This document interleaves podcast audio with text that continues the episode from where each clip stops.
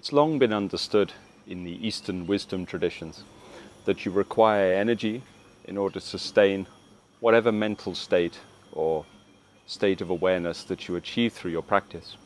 And sometimes this fact is missed a little bit in the West, and that's something that I, I think is worth exploring.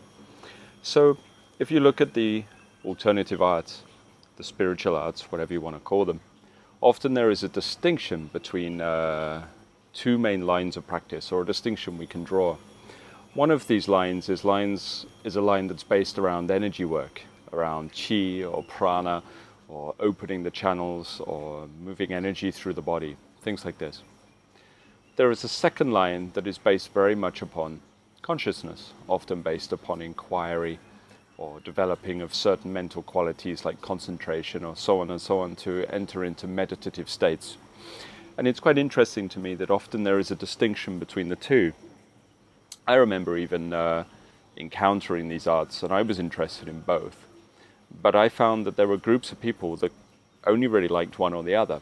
There were people that really wanted to study energetics. They wanted to understand their chakra. They want to understand their channels. They want to understand the microcosmic orbit. They want to build all this chi. But they weren't really interested in meditation. They didn't want to sit for hours contemplating the, the nature of reality or the nature of self. Then, when I went on meditation retreats for the first time, I found people that were fascinated by self inquiry and fascinated by long periods of sitting and working with the breath and developing various mental qualities. But they weren't interested in Qigong, they weren't interested in, in this idea of moving the energy or developing prana or, whatever from, from your tradition. Now, I felt that was a real shame because that was clearly a divide that had developed over time that I don't think was supposed to be there originally. Well, that was my thought at the time. And then the deeper and deeper I went into these arts, um, I discovered for sure no, there, there wasn't supposed to be a distinction. The two were supposed to run alongside each other. So, what is the relationship between these two? How do the practices of energy work or developing your chi and the practice of meditation come together? Well, to understand this, we need to understand something really quite simple, in that we understand that your body needs energy in order to grow or to develop, and we get this through our food primarily and the efficiency of the functioning of the body, the production of energy within the cells, and so on and so on. We also understand that the mind needs energy. If you don't have the sustenance for the mind, then the mind gets tired, it's difficult to concentrate, and so on and so on. But it's also the same for your spirit, for your soul, for your spiritual development. It also requires energy in order to uh, sustain itself. We could say that if you don't have the chi, if you don't have the energy, then you cannot sustain the mental state. It cannot stay. I like to think of very simple examples. And one of the simplest for me is just imagine how you are when you've got lots of energy. Say you've had a really good night's sleep and life is good and you've got lots of energy and you're very healthy. And then you have to deal with a difficult person or a difficult situation. How do you do it? Well, often with patience and understanding and all of those qualities that you would deem virtuous and positive. Now, take that same difficult person or that difficult situation when you're tired. You haven't slept for two days. Maybe your health has not been so good, you've been a bit under the weather. How do you react to that person or that situation then? Not the same, right? Grumpy, a little bit snappy, and maybe without the understanding that you should have, you know, or would be more virtuous at that time. So in that case, the level of energy is that you have is literally sustaining your emotional state. Okay, it is enabling you to remain either virtuous or to slip into grumpy and uh, less less pleasant behavior. You know, it's difficult to sustain that kindness when you're tired. Now, this is not so different from how it is if you manage to get some kind of consciousness shift through your meditation practice. So maybe you've uh, had an experience of maybe either a minor awakening or, or maybe just even uh, absorbed into a very fine point of concentration or, or something like this. What happens when people have these experiences is often, well, it becomes fleeting. It's there and then it's gone. Maybe uh, they enter into a state for a couple of weeks, or maybe it's very profound, maybe it's a full awakening, maybe for a few weeks or a few hours or a few minutes, they can see through the veil of the illusion of separation or, or something like this, you know. But what happens a few weeks later? Well, often they're right back to where they were. We can see this often with uh, many sort of famous teachers, if I were to be a little bit mean. You know, they will often write about the experience that they had. Five years ago, I had this awakening experience. Ten years ago, I had this awakening experience. And since this time, I've been desperately trying to get back there. It's a common story. And this story, uh, you know, then varies in, in nature, you know, but, but generally it's based around this kind of same concept that I had this experience. And since then, I've been trying to get back there, or I've been trying to reverse engineer the process to how I got there, or, or whatever. Now, the Taoists, the Hindus, and some other traditions, some lines of Buddhism, and, and so on and so on, understood this. They understood that this was a challenge, that this was a difficulty or likely to happen. So they developed teachings based upon the movement of energy. Okay? Why? Why did they want the channels open? Why did they want the chakra developed? Why did they want the circulations? Why did they want the prana, the chi? Because the more efficiently that the body functioned on the level of energetics, the more open the energy body was, the more likely you were to sustain that state. It serves as a kind of foundation in the same way as you're more likely to be kind when you've got lots of energy as opposed to when you're tired. It's the same with your awakening state. What people don't realize is the amount of energy you have, it fuels whatever that consciousness state is. If we can understand this principle, we can understand not only how these two arts come together, the energetic arts and the meditative arts, but we can also understand a little bit where some of the risks might come in. Because, especially through energy work, you know, uh, what we do is we find pockets of energy in the body and we increase the, ability, the body's ability to produce and store this energy, especially around the dantian or something like this in the Chinese arts. Now, what will happen when you have more of this energy? It has to go somewhere. So, initially, this energy might go into the body. So the body might, the health might improve, or uh, people might find they have more vitality or more zest over the course of the day. And, and this is often what people encounter at the beginning. But the body can only be juiced up so much, it can only receive so much chi, so then it has to go somewhere else. And often, where that energy then goes is to the mind. It will go to whatever your conscious state is, and then it will boost that, it will develop that, it will reinforce that, or whatever. Now, herein lies the problem. Because if your uh, consciousness state is one full of deep insecurities or hurts or desire for power or, or whatever, then that is going to be fueled. That is going to receive more energy. If, however, your state is one of virtue and connection and compassion and kindness, then the energy is going to support that state if your mind state, your your experience of reality is one of, uh, you know, something higher, something beyond the realms of self, something uh, along the realms of experiencing the absolute, uh, a state of being fairly awakened, then the energy will move to that place and support that state instead. This is the root of why the connection between meditation and energy work must be there. The meditation enables you to see through the veil of that which is false, enables you to develop the correct mental qualities that are required in order to experience maybe what we can call spirit or a connection to spirit. It is difficult at that stage to find language to discuss such things, and, and traditions will even quarrel over it, you know, over what that experience is, but hmm, it doesn't matter, you know. But if you are able to find that state or develop the qualities that are need, needed to see through the veil to have that experience, then what will happen is the more effective the energy work within your body, the more efficient the, the system that you have developed, the more it will pour through to that state. It's like fuel gets poured on the fire, you know, and, and that fire can either be massively positive and burn through the illusions of reality, or the fire can be negative and it can be destructive. Yeah, it depends. They say that uh, where the mind goes, the chi follows. And yeah, that's kind of true, I suppose. And sometimes people assume that means, you know, if I put my mind on my hands, the chi goes here or something. And actually, I think they're talking about something more, more profound. Whatever the state of your mind is, whatever your awareness is drawn towards, whatever is illuminated by consciousness within you, whichever part of your being is at the fore, this is where the energy is going to flow. They're not talking about a, an action, I lead the chi with the mind. They're talking about a quality that will develop in you depending upon who you are as a person and what your state of realization is. So then we have different layers, you know, different layers within the energy system. The body and the mind are linked. The body is ultimately a holographic representation of the mind. Chinese medicine long understood that there are different regions of your body that correspond to different bits of your mind, you know, and, uh, and the chakra system is not so different within the Hindu lines, you know. Many of these uh, lower level mental qualities can be worked through in energy work, providing we understand exactly how to do it, you know.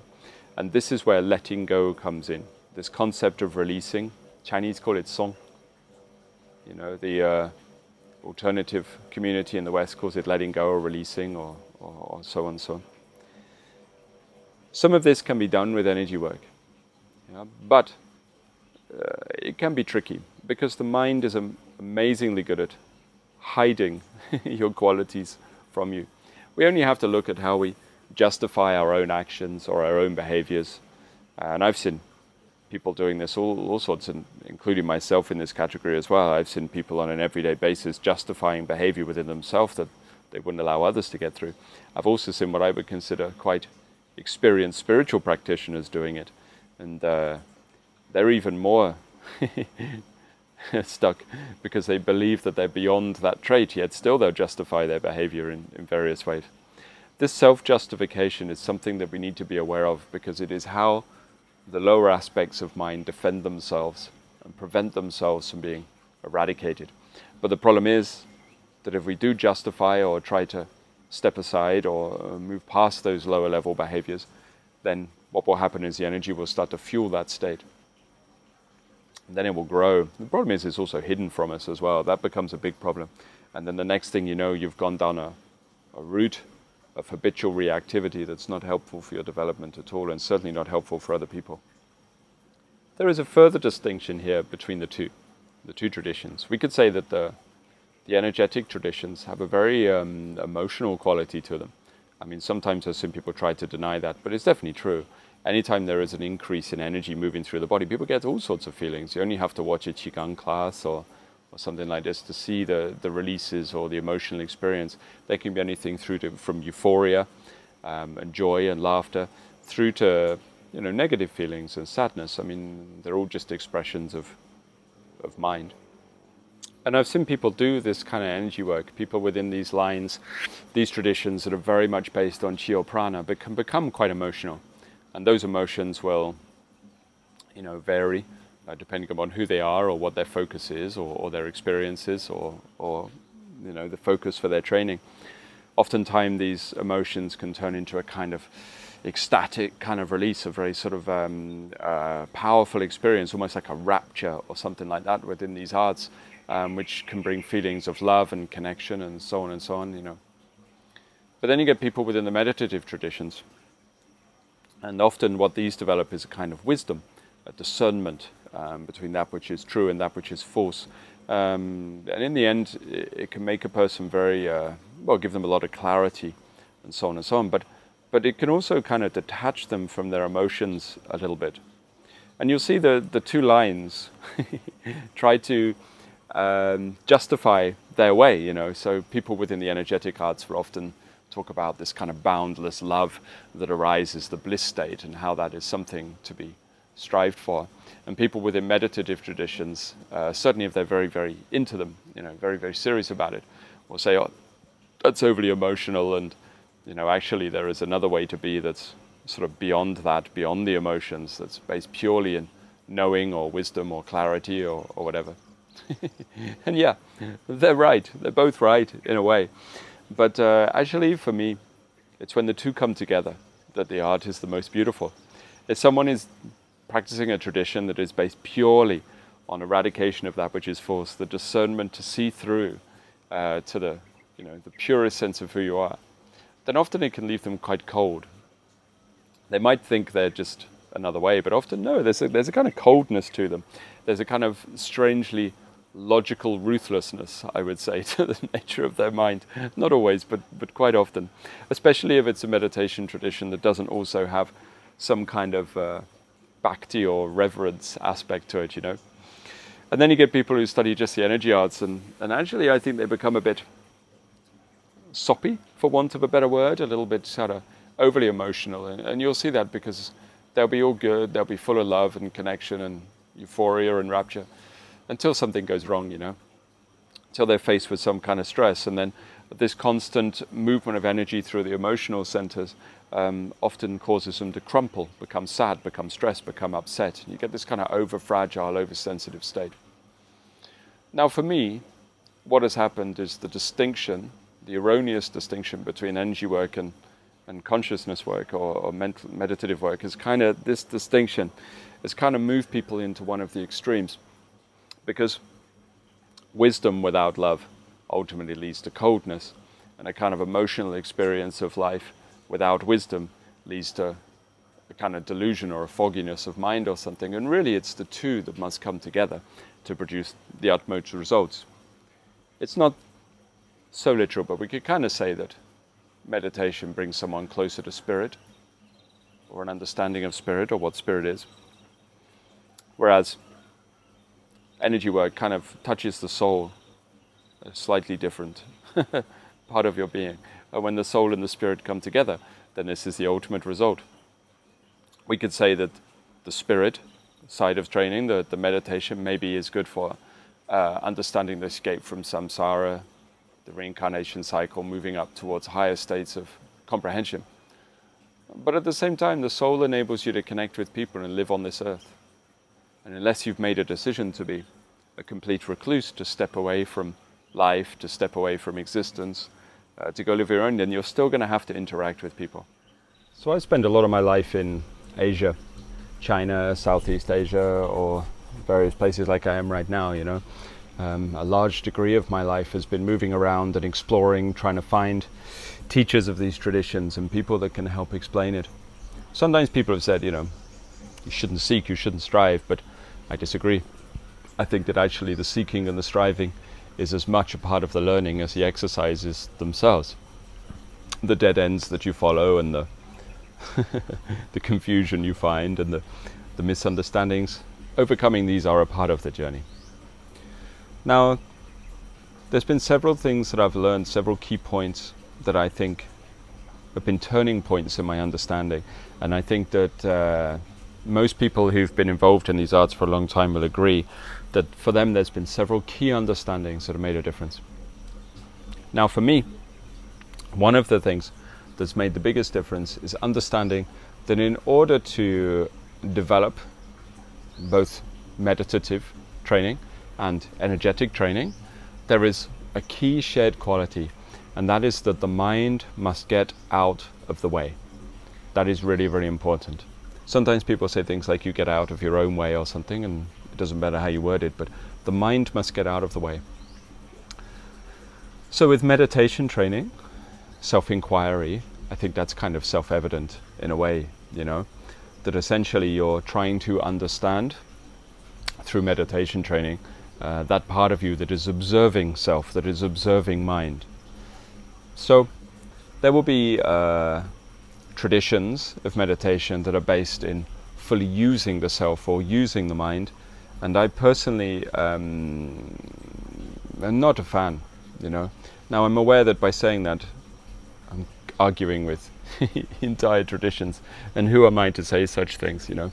But my opinion is that at different times, for different people, different things have worked. For modern people in modern times, from what I see, the traditions that are based very much in fully engaging the mind are not helpful. So, what traditions do I mean to do this?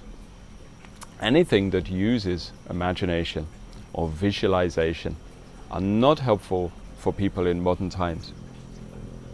I think that as people these days, we are so bombarded with visual imagery compared to people in the past.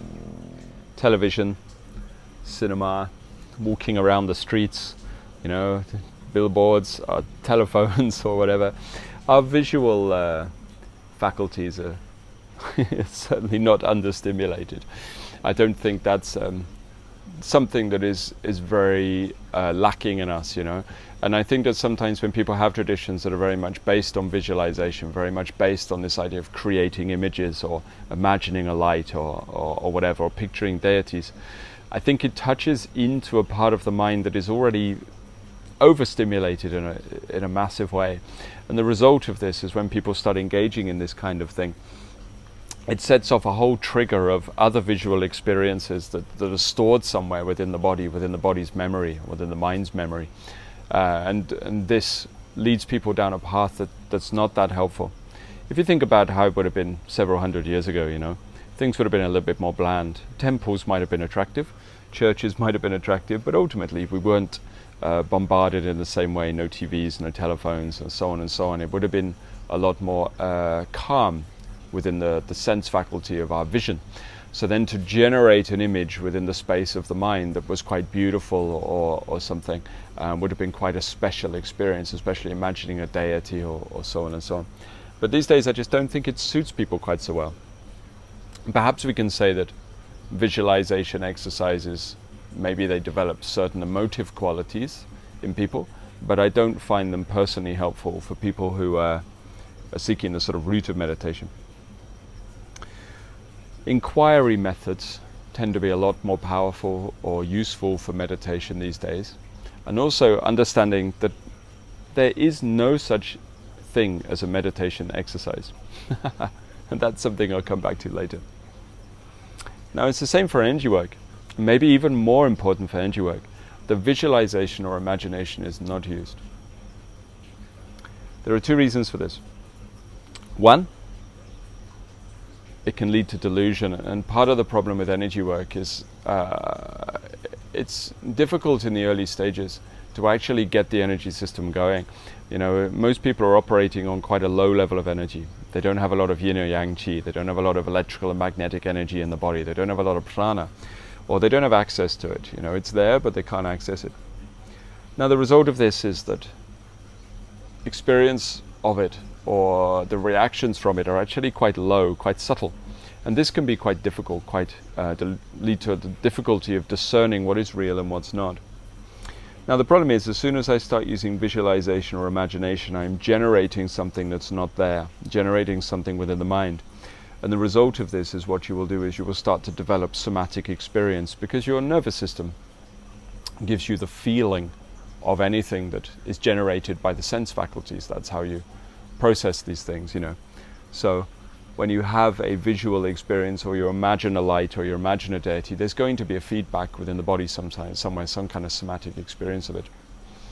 Now this can be problematic when you're then trying to discern between what is something that is generated purely by mind or what is something that is generated within the body by the energy system because ultimately they're not the same.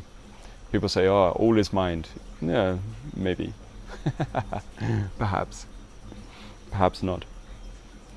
The second reason it can be problematic is because if you are using energy work and you are generating an action of mind, you will then feed that action of mind. So, in the same way that I've already said, the energy will feed the body, energy will feed the uh, mind in the same way, right? So, if I'm generating an image, whether it's got an emotive quality or, or not, the energy is going to feed that part of the mind. Now, this can be uh, positive, I suppose, if you're generating a very loving image. But it's still moving towards and fueling and sustaining something that is just part of the acquired mind. It is not going to move through to something deeper. So ultimately, for energy work, the deepest aspects of it, what we want is we want it to support the experience of spirit. We want it to support the experience of the absolute, of something that is much deeper, more profound, and more honest than the acquired self. So if I'm constantly activating the mind through visualization, through uh, imagination, then all that's going to happen is any energy you generate is going to go through to fuel that part of the mind. So in both cases, meditation and uh, energy work mind or active use of the mind should step back and step out of the way. What we're left with at that stage is attention. Pure, attentive observation, or what the Chinese call listening uh, to the process that is taking place. Now, personally, the use of the word listening I think is very clever. To the ancient, the ancient Chinese use this word ting to listen to the body, to listen to the mind. Because they very sensibly chose a sense faculty that wasn't your vision, right? So they don't tell you to observe the energy body, they don't tell you to observe the mind. They tell you to listen to the mind, they tell you to listen to the energy body. Why did they say listen? Why listen? Why not observe? Because they are advising to, to move away from the visual sense faculty. They've been advising people in the Chinese traditions to do this right from the beginning of all of these arts. Why did they want you to move away from that visual stimuli, that sense faculty of the vision? Because they didn't want you to imagine. They didn't want you to do this. Yeah. So, what is energy work? What is energy? What is qi? Huh? How do we understand this? It's difficult because uh, whilst the, the old analogies are true, there are channels, there is a dantian, and so on and so on, or the, there can be built a dantian. People don't realize you don't begin with one, I'm afraid. Whilst all these things are true, the dantian, the channels, they have a tendency to be misunderstood and, and misconceived and start to become a little bit woolly, don't they? You know, especially when it starts to mix with the newer new age community or, or something what's worth remembering that while we do have channels and so on and so on, they are also a conceptual framework to help you understand. And sometimes to move deeper, we need to break past these conceptual barriers and understand what is actually taking place.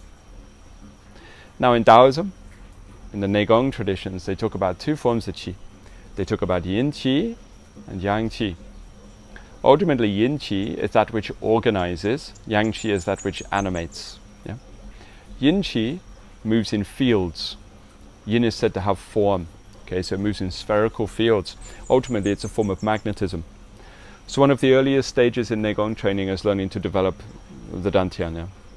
The Dantian is like a container, but first we have to build the outer wall of the container, and the container is built from Yin Qi, magnetism, which organizes everything in the abdomen.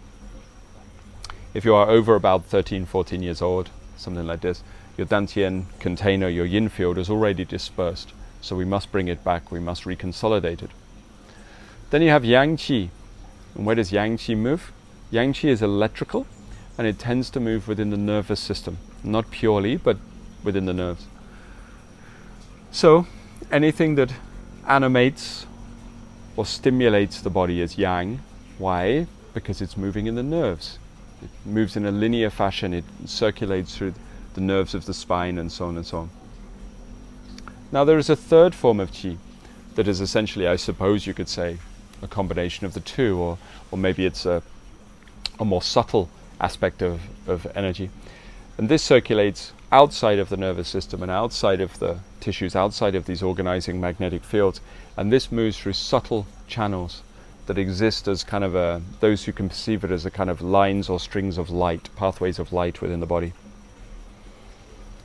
Now, those pathways of light are difficult to work with. So, what we do is we fuel them, and we do this by building the yin and the yang qi.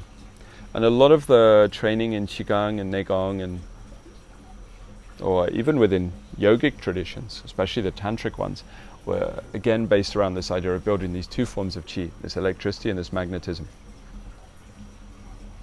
Now, if you understand that qi is like this, and it moves in the nerves, moves in the nervous system, we can see why it has such a connection to the mind. The nervous system and the mind are, and the brain are inextricably linked, and any stimulation of the nervous system can be a little more, make you a little bit more hyper or a little bit more emotional, or it can sedate you if, if another part of the, the nervous system is engaged. And ultimately, this is what we're trying to manage, trying to develop through energy work. So, to me, energy work is not not as vague not as fluffy, not as sketchy or, or unexplained as some people uh, tend to think. To increase the efficiency of the body's functioning for energy work, the processes are always very similar. We need to build more of the organizing qi, yin qi in Taoism. They have different terms for it in other traditions. and yang qi, the animating energy within the body. It must be developed, and then they must learn how to harmonize and work with one another. Now, sometimes people think this qi comes from outside the body. There are whole traditions that say you gather it from the stars, you gather it from the trees, you gather it from the environment. Well, that might be true to a minor level, a little bit, you know. But ultimately, most of that energy is developed from inside of you. It comes from your cells, it comes from the efficiency of the functioning of the body. So, one thing we need to do in Neigong or Taoism is to transform the way that the body functions, to transform its efficiency so that we're able to access more of, of this energy. And it is not done through imagination, it is not done through uh, intention, it is done through a methodology of efficiently changing the engine on the inside of the body. And this is where the, the sort of lineages came in because they were storehouses of these traditions. And this is what I spent so long trying to find and exploring the world because too many times people have tried to replace a lack of knowledge with their imagination, fill in the blanks using the mind, and, and this has ultimately been unhelpful and weakened some of the traditions. To find an authentic line eh, has been tricky, has been tricky. now for meditation, one of the things that I've told people that is confusing the most is when I say there's no such exercise as a meditation exercise. There's nothing that will lead you to meditation. Because what is meditation? Ultimately, I suppose, it's a state that we could call, uh, or they call jhana, or samadhi, you could argue, which uh, a kind of a kind of focused, absorbed state. Uh, but it doesn't arise through doing; it arises through non-doing. Now, where do we see examples of this? Well, we see it when uh, you know people talk about their experiences, and what do they say? You know, people who've had these awakened experience or entered uh, very deep jhanic states or, or, realizations of the truth of reality when they've awakened, when they've been enlightened, the stories are always the same. They were walking across a field, or they were sat under a tree, or they just sat down to close their eyes. I have a couple of teachers that had these profound experiences uh, mentally and spiritually. And they were always doing quite innocuous things. They were just, they weren't practicing at the time. They just sat down, closed their eyes, and boom, it hit them like a, a strike, a, a bolt of lightning through the body or, or something like this. Why? Because they weren't doing anything. They weren't observing their breath. they weren't uh, trying to focus on any particular mental quality. There was no object of meditation at the time. They were just relaxed. So I met several teachers like this and encountered them and and actually it surprised me that some of them came to what I would consider a wrong view, an incorrect view, was that they then came to the conclusion that all of the work they had done had been wasted and that actually there's nothing to do, there's no path. you're already there, you're already done for meditation, just, just do, just be. It's not quite right. The reason that they'd had those states was because they had developed certain habitual qualities, or the majority of them developed certain habitual qualities and this is what people don't understand about meditation training. It's meditation training develops the habitual qualities. That's what it does. So, if, for example, I am trying to develop the quality of insight, maybe through observation of the breath, or and developing the quality of concentration, or in developing the quality of mental stability, or in developing the quality of equanimity, or whatever, there are all these, these qualities. And what happens is you might have a different meditation exercise for a different quality. So a common one is following the breath to develop some kind of uh, insight and calm abiding. Okay, and then this exercise will develop this particular quality. And sometimes people get stuck at that exercise for too long and they already have that quality and they need to have another object of meditation and so that another quality is developed. And this is really where the skill of the meditation instructor comes in because a meditation instructor should be able to look at you, especially if they're a master, and know what mental qualities you are lacking. Oh, this person lacks insight or whatever. This person lacks discernment or whatever. So they should give you an object of meditation or a method, if you like, that will uh, develop that specific quality in you. When all of the required qualities are there, which is why meditation systems are quite big, you don't just sit and shut your eyes and breathe. But when all of those qualities are there habitually in you, then when you just sit and close your eyes, then if you are lucky, it's a strange word to use, but you know what I mean. If it is your time, whatever you want to put there, then you will, boom, enter that meditative state. Do you enter that state during your practice? No, you enter it when you just sit down and relax. Because now, whatever habitual qualities are there will come to the fore.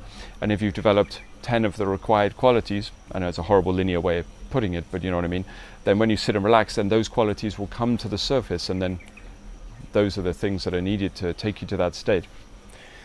I kind of try to explain it to people as like all of the mental qualities that you require are kind of like tuning forks, you know, and all of the tuning forks must be there and must be harmonizing with one another in order to lead you to that state. And if you have all of these tuning forks and one of these tuning forks is not in sync, then it's not it's not going to help you because that, that harmony is not going in the same direction. It's it's not it's not leading you to that point.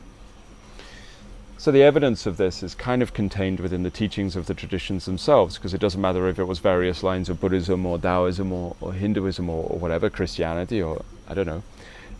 They each talk about specific mental qualities, don't they? Emotional qualities, and then maybe we could say mental qualities rather than emotional qualities. Yeah, uh, both of these. So there are certain mental or emotional qualities that are developed through kind of precepts of your actions or advice on how you interact with people, compassion and kindness, understanding, empathy, so on and so on. Then there are mental qualities, discernment um, and clarity and equanimity, those kind of things. Those are the qualities that they're trying to tell you within the traditions are needed to create the harmonization that leads towards that state. It's possible for someone to enter a non-dual state, an experience of something beyond truth. Without those qualities, beyond sort of sorry, uh, something. It's possible to for someone to enter into a, a state of void or a state of Tao or a non-dual state without those qualities, but ultimately they become like a ship lost at sea. It's kind of like when you enter the meditative state, if you want, if you want to call it, you enter that void state it's kind of like you've gone into a new land. And then people think that's the answer, they are there. It's not true. It's a new land, but it's a land that doesn't have a map. What is the map that's going to enable you to navigate that space? It is the mental qualities that are taught within the wisdom traditions. They might have a slightly different map, but ultimately it will enable you to navigate the same landscape, to navigate the same landscape. Someone who doesn't have a map will often enter that state and then come out of that state. Somebody that does have the map, they have the keys of the tuning forks of the mental qualities, will find that they have a way to navigate that space. Then what happens is that journey that they take through that space is supported from underneath by the energy work. That's kind of like the, the wind in the sails of the ship that's navigating this ocean of mental space they've entered. And then the result is they can move towards a state of enlightenment. It's also interesting to note that the relationship between meditative training and uh, energy work or, or uh, anything that moves the chi or builds the channels is that ultimately one of the practices is sedating or calming generally, and the other practice is stimulating. So we want these two to kind of uh, function together, the harmonization of yin and yang, the bringing together of these two forces. So meditative training calms or sedates the mind uh, generally. Now, this is obviously what we want because clarity, insight, equanimity, qualities like this depend generally upon there being a certain degree of uh, calming or, or relaxing or taking towards a more yin or still point. That's true. But at the same time, there also wants to be some life in the system because uh, if there is too much calm, too much sedation, for some people who've not dealt with certain qualities, certain traumas, certain things that are in their mind, it can actually lead to depression. And this is where a lot of the a lot of the problems can arise within meditative training without people knowing, you know, without people understanding how they've done it or where the error has arisen. What has happened is rather than uh, touching a profound level of stillness, all they've done is sedate that excitement that kept them happy, essentially, in life. And this can make them miserable and, and so on and so on. Now, people who, who don't struggle with that side of their mind don't encounter that and they can find it strange. So you can get this weird sort of lack of empathy or understanding in meditators who sort of successfully touched upon some kind of profound stillness sometimes because they don't understand that that not everybody starts at the same place. So there, for a lot of people, there wants to be some kind of stimulation, some kind of excitement, some kind of alivening of the system. And really, uh, Qigong provides this. Yet at the same time, if people excite the system and generate more energy and move it around, it can create a kind of uh, emotional anxiety or a kind of heightened uh, sort of state that it can become a little bit uncomfortable if it's not sedated a little bit with meditation. So these two uh, work hand in hand. This is the yin and yang of the of the two being applied at the same time. I'm, I'm sometimes uh, struck by this if I see people that have just studied kind of inquiry methods or just sitting still and looking inside, very Zen sort of methods often. Sometimes people have touched a very profound state, but oftentimes what actually happens is people become quite docile. You know, it's kind of borders on, for want of a better word, laziness. You know, there's a kind of exhaustion to their soul or something like that, and, and life becomes a kind of tiresome to them. And and they might deny this because, um, you know, they might say that, no, no, no, no, life, you know, I've touched upon all these states. But I, have met lots of, uh, lots of cultivators, meditating cultivators that I would say are tired of life. And they might say, oh, that's good because they're escaping samsara. But, well, maybe. Or maybe you're just uh, wasting the opportunity for the experience of something beautiful, which is life. You know, life has its ugly sides, but it also has a, a huge amount of beauty that we can appreciate as well. Now, the part of the reason that they've become disinterested in existence is because they sedated themselves. And one of the things they sedated was their sense faculties, to the point of the sense faculties no longer enjoying existence anymore. There must be some kind of stimulation of these things, you know, and this is where the energy work comes in for me, or the sort of synthesis of the of the two systems. And it doesn't matter where the, where this energy work comes from. Maybe it comes from Tai Chi, maybe it comes from Neigong, who knows? But it has to be there if you want to, uh, uh, you know, fully get involved in the rich tapestry that, tapestry that is existence.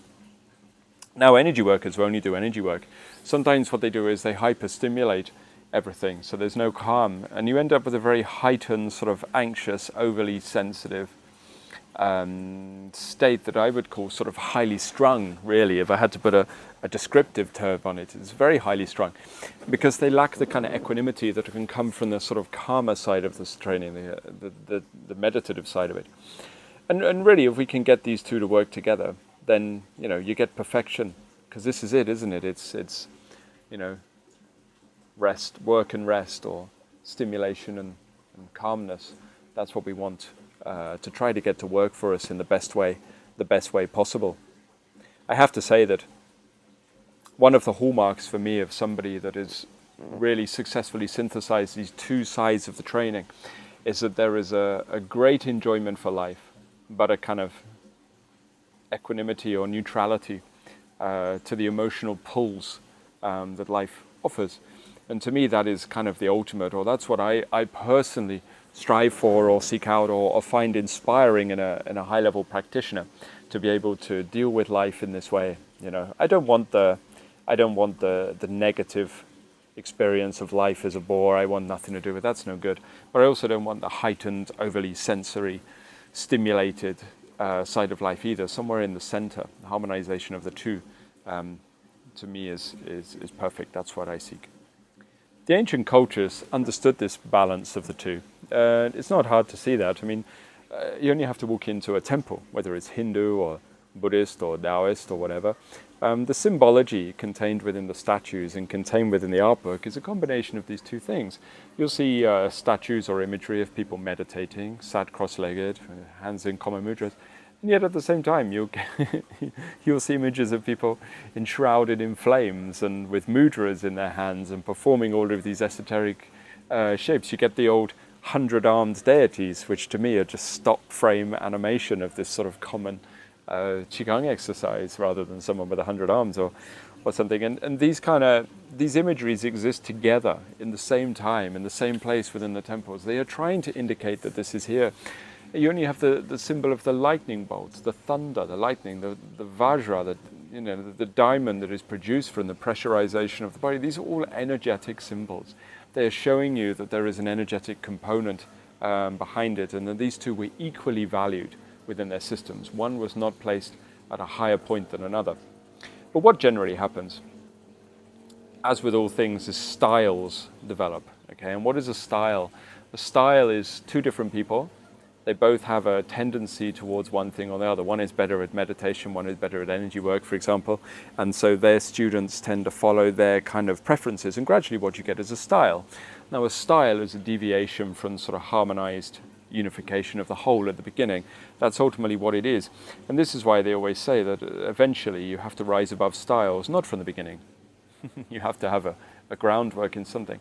Ultimately, you must look what is the style, what is the bias, the preference that this system has developed. And then you must round that out a little bit. And, and this is quite a, a common thing. You'll see this in China a lot. It's why um, Taoists often will do 30 years of Taoism and then convert to Buddhism. And then at the same time, Buddhists will do 30 years of Buddhism and then convert to Taoism. That's quite normal um, within China. There's a, there's a long tradition of this.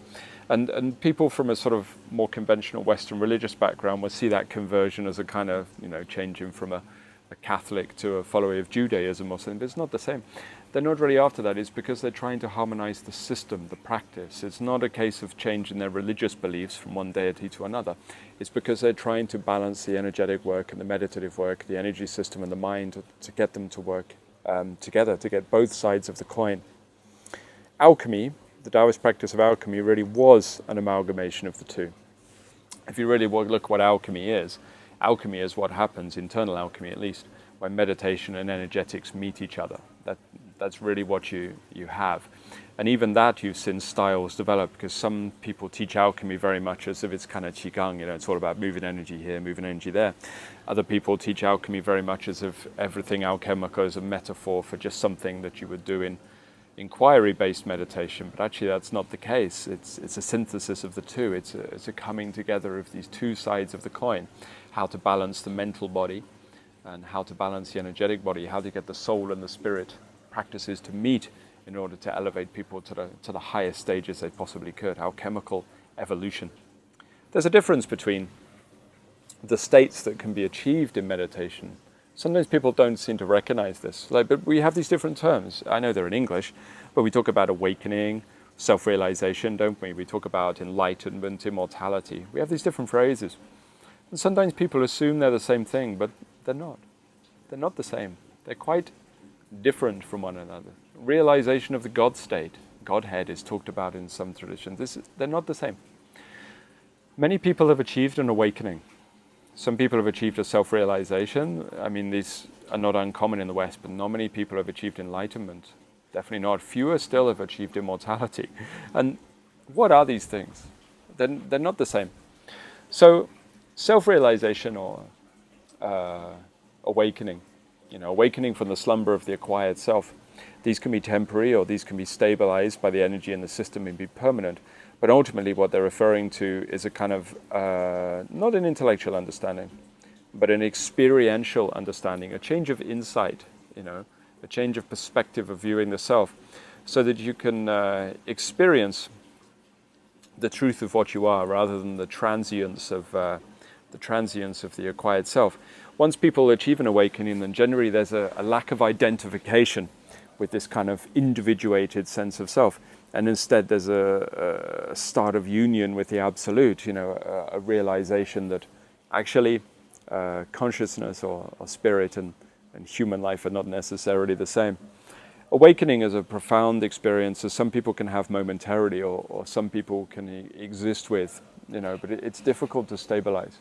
But once, once that awakening has happened, it's very hard to go back with regards to how you view your world. It can either change your uh, trajectory in life, or it can create the, a great sense of frustration when you can't return to that state. Now, awakenings happen to people for all sorts of reasons. Anything from deep self inquiry work through to trauma on such a personal level that your mind can't take it anymore. So it kind of snaps you out of that suffering into realization of the truth, through to random awakenings that people get from a bang on the head. Or, or I've known people who've had, I know one person actually who's had an awakening uh, from somebody transmitting it to them, something called Shaktipat, to, to issue or transmit the experience to pass it on to them, you know. So awakenings can come from all sorts of, of things. So when a person is awakened, uh, then you know they've reached a very high stage in their training. Then you have enlightenment. Enlightenment's not the same. So enlightenment would mean ultimately that somebody has escaped uh, the cycle of, of rebirth. So within Eastern traditions, they talk about several layers of existence: the hell realms, the animal realms, the human realm, placing us in the middle, and then two realms above us of deities in the heaven realms. And sometimes traditions will subdivide these more, but ultimately, what they're trying to imply is that rather than being at the peak of kind of spiritual evolutions, human beings sit in the center. And depending upon our actions, um, then we can either attach to or re experience the realms below or the realms above in the next life. This, this was kind of an idea that all religions touched upon to a certain extent with their concepts of heaven and hell. Now, if somebody is awakened, self awakened, realization of the state of, of themselves, that doesn't necessarily mean they escape that cycle. So chances are they, they may still have to redo that cycle. Uh, they may have to come back and, and relive as a human again. And the karmic cleansing that they would go through, according to spiritual traditions, would mean that ultimately they, uh, you know, come back in a, in a very set place, a, a, place that gives them the potential to, to carry on those spiritual learnings in the next life. Some traditions refer to them, they would say this is one way to enter the stream. So that uh, if you enter the stream, ultimately means you have a certain amount of lifetimes uh, left within the kind of reincarnation cycle. And during that uh, period of life, you're supposed to accumulate more spiritual teachings before you free yourself from the cycle. Somebody who is enlightened is a little different.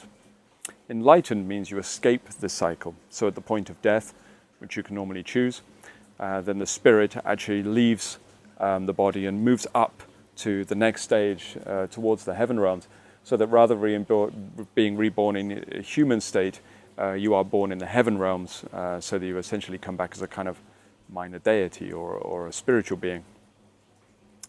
So, this might sound unusual to some people listening, but of course, this was the belief of the traditions that put together these arts. But somebody could not achieve that state, an enlightened state, purely through self inquiry or, or realization. There had to be a kind of mechanic behind it. And this is really where the energy work came in. There had to be a combination of the two.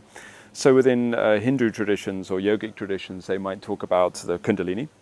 Um, and within alchemical traditions, they talk about uh, the dragon energy needing awakening or the alchemical pill needing forming. But ultimately, what they're talking about is energy work. So, what enlightenment is, is a combination of somebody who is awakened, the awakened state, okay, which comes from the inquiry, combined with the energetic work. So, that what happens is the massive amount of energetic fuel that is developed um, is essentially then driven up and fuels that awakened state until the, the spirit is, uh, essentially becomes bathed in light. So the mechanic of this is then at the point of death, then instead of the spirit being passed on to the next life, somebody who is in, enlightened, filled with light, their spirit is then able to move up um, by a, a, vibrational level onto the next stage. So they move to the realm of deities. This is, this is what enlightenment is. So it's a little different. Well, it's majorly different, you know, but enlightenment would require the energetic work as well. So sometimes within some traditions, not all, but in some, they would have public teachings for awakening, private teachings for enlightenment, um, because they also realized that, you know, the amount of energy that is required to fuel the spirit, you know, is, is like a rocket, isn't it? You know, you need that rocket fuel underneath you. That if that fuel was sent to the wrong place, somebody who wasn't awakened, then ultimately it could create um, a great distortion in that person's nature, um, something that's quite negative. And if that level of distortion was there, then there's a chance of developing negative karma, which instead of sending them up to the heaven realm, could catapult them down onto a lower realm. So ultimately, it could be quite um, dangerous on a, on a spiritual level, you know. So, enlightenment requires these two things: the awakening process, uh, plus plus the energetics must be there too. The energetics alone are problematic. The awakening alone does not free you from the cycle of rebirth. Now, the problem is the, the movement up and down through the realms is ultimately dependent upon karma, freeing of karma. Karma and karma ultimately is like a, a weight. Uh, my teacher explains it as like a parasitic kind of thing that can only exist when it's attached to the soul. So what happens when this karma is there is it causes you, it causes the kind of uh, the causation of your next birth um, to, to take place, you know, the kind of qualities that are there.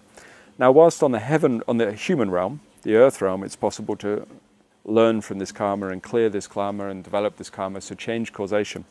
But once you're on the level above, on the level of deities, then karma has no, no meaning, not really. It kind of just plays out and then will, uh, you know, return you back to, to where you started. So what happens is when someone achieves enlightenment, the next stage up from awakening, you can kind of think of it as being a bit like an orbit, you know, like a large orbit. So somebody will move up towards the heaven realm, but because they can't clear any more karma, they can't actually elevate to the realm above, so they get stuck on the realm above humans. So one of the names for this realm, it's not the greatest name, but one of the, the names for it, to help you remember this, was the, the realm of the jealous deities. And people don't understand why, why they're jealous. What are they jealous of? Well, they're jealous of humans, is the idea because the humans can still clear their karma, but the deities cannot because they exist in a realm beyond causation. So they cannot clear that karma. So once someone is enlightened, they can go to that stage, but they can't progress, so they get stuck. So is this a bad thing? No. No, because during the time in the heaven realm, they are accumulating more spiritual potential. Uh, you can think of spirit as being kind of like a fuel in its own right. It's not that literal, but it, it's kind of like mo- spiritual momentum is building and building and building. But at some stage, they're going to have to come back to the human realm in order to then uh, realize the potential of this spiritual fuel and then to clear more karma so they can elevate above and catapult up two realms, up to pure, pure heavenly realm. So, this is why you get these kind of stories of. Uh, the returning of Buddha, the returning of Christ, the second coming of whoever, you know, the enlightened being that's going to be reborn in 10,000 years, 20,000 years, or whatever. Doesn't matter. The amount of years that they'll come back will depend upon the size of the orbit. So maybe uh, this person here, Lama, whatever, has achieved enlightenment in the human realm. So what happens when they're enlightened is then the fuel will bring their spirit up a vibrational frequency towards the realm of jealous deities. Now, their orbit might be a thousand years. So that means for a thousand years they're not reborn. Instead, they exist in, that, in this sort of low level heavenly realm, accumulating spiritual potential, spiritual momentum. But at some stage, that spiritual momentum will kind of bottom out or, or max out. So then they have to return to the human realm.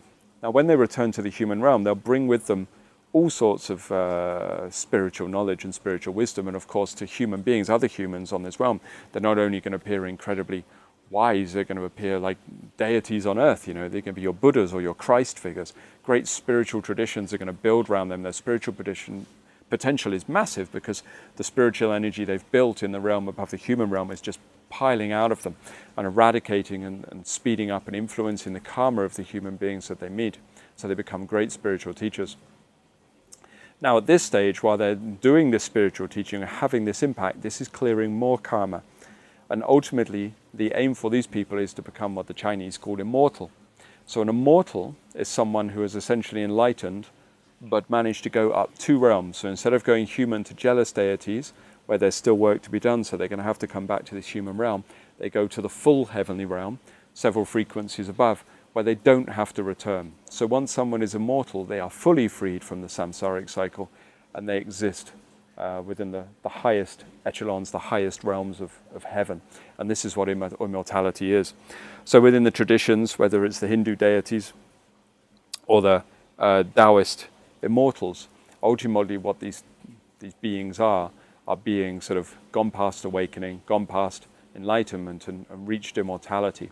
So, immortality is this combination of awakening, the fuel of enlightenment, plus the spiritual potential that's come from the time in the heavenly realm. And when these three come together, then it can elevate the spirit to the highest possible levels, that of an immortal. Just going to move this ant gently over here because they do tend to bite, but so I will encourage him in this direction. Now, all of that might sound really cosmic and and not within people's belief systems, and that's okay. It doesn't matter. Um, I'm not trying to convince you of anything. Uh, you know, that's up to you. Um, all I'm explaining is the, the mechanics behind the, the belief systems of the, of the Eastern traditions, how they worked, and, and what these things are. Because people talk about awakening and enlightenment and immortality like the same thing. And, and also, one of the errors I think people make is maybe they achieve an awakening, a, a realization, they think the job is done. The job is not done There is still more work to do, the same as there is with enlightenment. There is still more work to do. At some point, that pull back to the earth realm is going to be there, and it's required in order to take you to, back to this place uh, where more work can be done to move towards immortality. Now, understanding this, the difference between these three, can help us to understand why the energy work and the meditation comes together. It can also maybe show us that it's a long slog, you know, it's hard work. It's not even it's not even just one lifetime's work. If you need to go up a realm to to build this spiritual potential, and oh yeah, yeah, yeah, it's it's going to take a while, you know. But uh, it also makes clear that this idea of self-realization, awakening, freedom from suffering, freedom from dukkha is not the not the end of the story. So these people that achieve a self-realization or awakening through their in, sort of inquiry practice might have entered the stream, but really there's more work to do. There's more work to do. Traditions like Vedanta, Advaita Vedanta, that are based very much on this kind of uh, realization of kind of true self or, or the Godhead or true spirit or whatever, you know, the traditions will vary with their terminology. This is only half the story. This is only half the story. And at the same time, those traditions that are very much based on this idea of awakening the serpent energy within us, the Kundalini or something. This is also only half the story, and potentially a, a slightly more dangerous half of the story. The two must come together. There should be no separation between energy work and meditative training. To me, they, for someone who is interested in the whole picture, that is the whole picture. They must both exist uh, together. Together.